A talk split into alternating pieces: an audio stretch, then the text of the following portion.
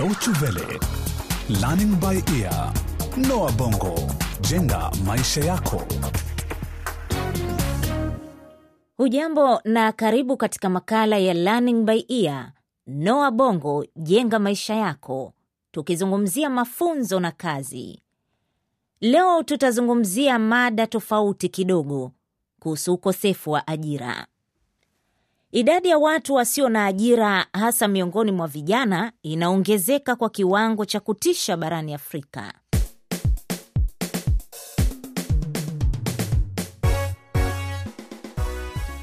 Kulingana na ripoti ya mwaka 2005 ya shirika la kazi duniani, ukosefu wa ajira umeathiri takriban asilimia 21 ya vijana walio na kati ya umri wa miaka 15 hadi 24 barani Afrika. Kila mmoja kati ya vijana hao watano hana ajira, na katika nchi nyingine kama vile Sierra Leone, zaidi ya nusu ya idadi ya vijana nchini humo hawana kazi, licha ya kwamba wengi wao wamesoma hadi vyuo vikuu na kufuzu kwa shahada za digrii. Baadhi ya mataifa barani Afrika yanajaribu kurekebisha hali hii ambayo sio tu inaathiri kiwango cha maisha bali uchumi wa mataifa hayo. Rwanda kama mataifa mengine inakabiliwa na hali ngumu ya ukosefu wa kazi, na hata katika mataifa mengine ambayo takwimu zinaonyesha hayajaathirika sana, mikakati inabuniwa kuchunguza na kukabiliana na hali hii. Rwanda kwa mfano imebuni baraza la kitaifa la vijana kuchunguza suala hili. Albert Murangwa ni katibu mkuu wa baraza hili la kitaifa. L'ampleur est vraiment euh, considérable. Anasema tatizo hilo ni kubwa sana, hasa miongoni mwa wanafunzi wanaomaliza masomo yao ya shule za sekondari na vyuo vikuu. Hali ni hiyo hiyo kwa Hassan Nyakizwanimana mwenye umri wa miaka ishirini na ambaye sasa anajifunza kazi katika sekta ya ushonaji mjini Nyamirambo, mojawapo ya wilaya yenye shughuli nyingi mjini Kigali. eh, Baada ya miaka sita ya masomo yangu katika shule ya msingi, nilijiunga na shule ya sekondari kwa miaka miwili, lakini singeweza kuendelea na masomo yangu zaidi kwa kuwa wazazi wangu walishindwa kunilipia karo. Maisha ni magumu, hasa kwa watu wa sehemu za mashambani, na ndiyo maana nikaamua kuja mjini Kigali kutafuta kazi. Kila jioni Sylvie mwenye umri wa miaka ishirini na tatu hukutana na marafiki zake katika mojawapo ya baa mjini Kigali. Hali yake ni tofauti, kwani hakumbani na matatizo mengi kama ilivyo kwa Hassan. Yeye anatoka familia inayojiweza kidogo. Alisoma hadi chuo kikuu mjini Kigali mwaka wa 2006 na kufuzu kwa shahada ya digrii kuhusu masuala ya utawala lakini tatizo lake ni kwamba tangu wakati huo hajafanikiwa kupata kazi. Kila tuendapo tunaulizwa vyeti vyetu. Tukiwapa vyeti hivyo, kisha tunaambiwa tusubiri, watatuita. Basi unarudi nyumbani kusubiri, lakini wapi? Hakuna mtu anayekuita.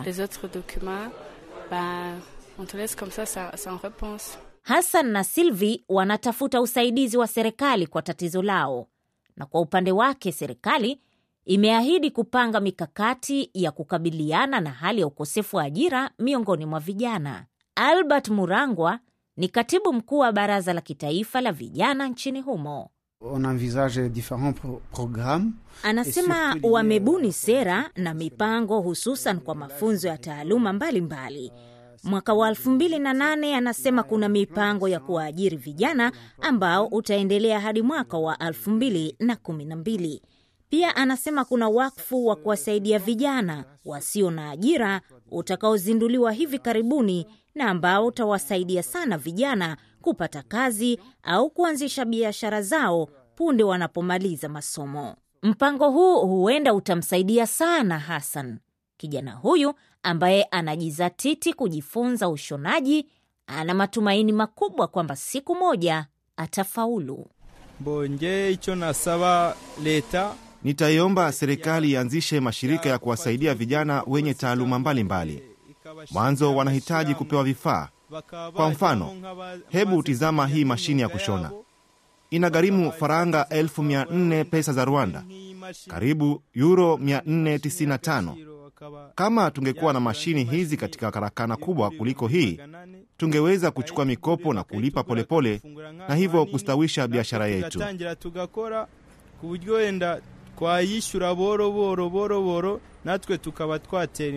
Sylvie anakubaliana na mawazo hayo, lakini haamini kuwa hatua hii inaweza kufaulu katika sekta zote.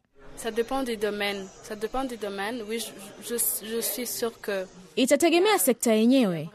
Naamini kwamba kuna makundi ya vijana yanayojaribu kuanzisha biashara zao wenyewe. Kwa mfano, katika sekta ya teknolojia ya mawasiliano, vijana wanaweza kuanzisha kampuni zao za kurekebisha kompyuta, lakini kwa hakika inategemea sekta yenyewe. euh, euh. Sylvie anasema kuwa digrii nyingine ni rahisi kupata kazi. Le management. Usimamizi, nadhani watu wengi wanasomea masuala ya usimamizi wa kifedha. Hata katika shule nilikosomea, wanafunzi wengi wamesomea masuala ya usimamizi. Serikali ya Rwanda inahimiza mtu kusomea taaluma mbalimbali ili kuongeza nafasi ya kuajiriwa. Albert Murangwa hasa anawahimiza vijana ambao hawajasoma sana. Pour le moment, nombreux sont dans l'agriculture et l'élevage. Anasema kwa mfano, vijana walioko katika sekta ya kilimo au ufugaji wanajaribu kutafuta njia ya kupanua taaluma za kazi ya mikono au biashara, na anafikiri kufanya hivyo kunaweza kukabiliana na mahitaji yao.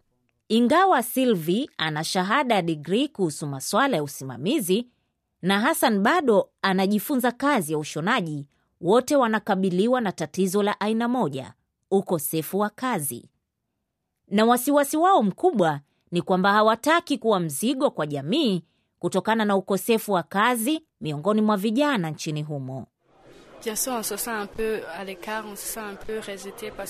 Ni kweli tunajihisi kutengwa, tunajihisi kubaguliwa, kwa sababu kama huna pesa, basi unajiona mnyonge, kila wakati kuombaomba. Huwezi kuomba kila wakati, kwa sababu maisha ni magumu hapa. Hali ya maisha ni ngumu sana, ni mbaya na hairidhishi hata kidogo.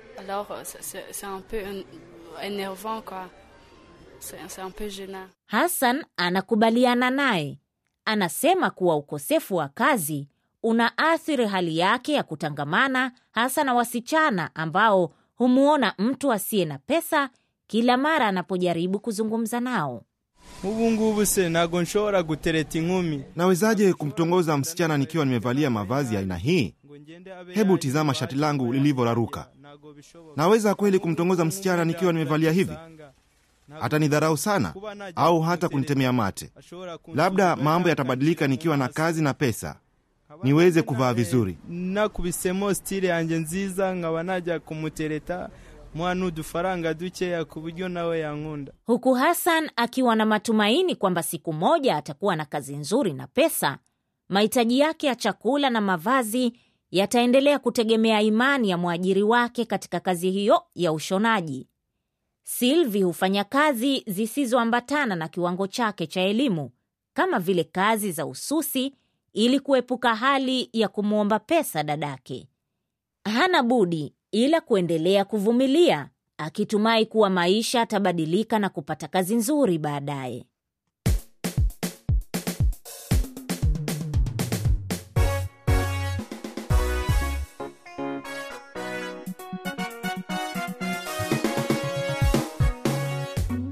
Na ni hayo tu tuliyoweza kukuandalia kwa leo katika makala haya ya Learning by Ear kuhusu ukosefu wa ajira miongoni mwa vijana wengi barani Afrika.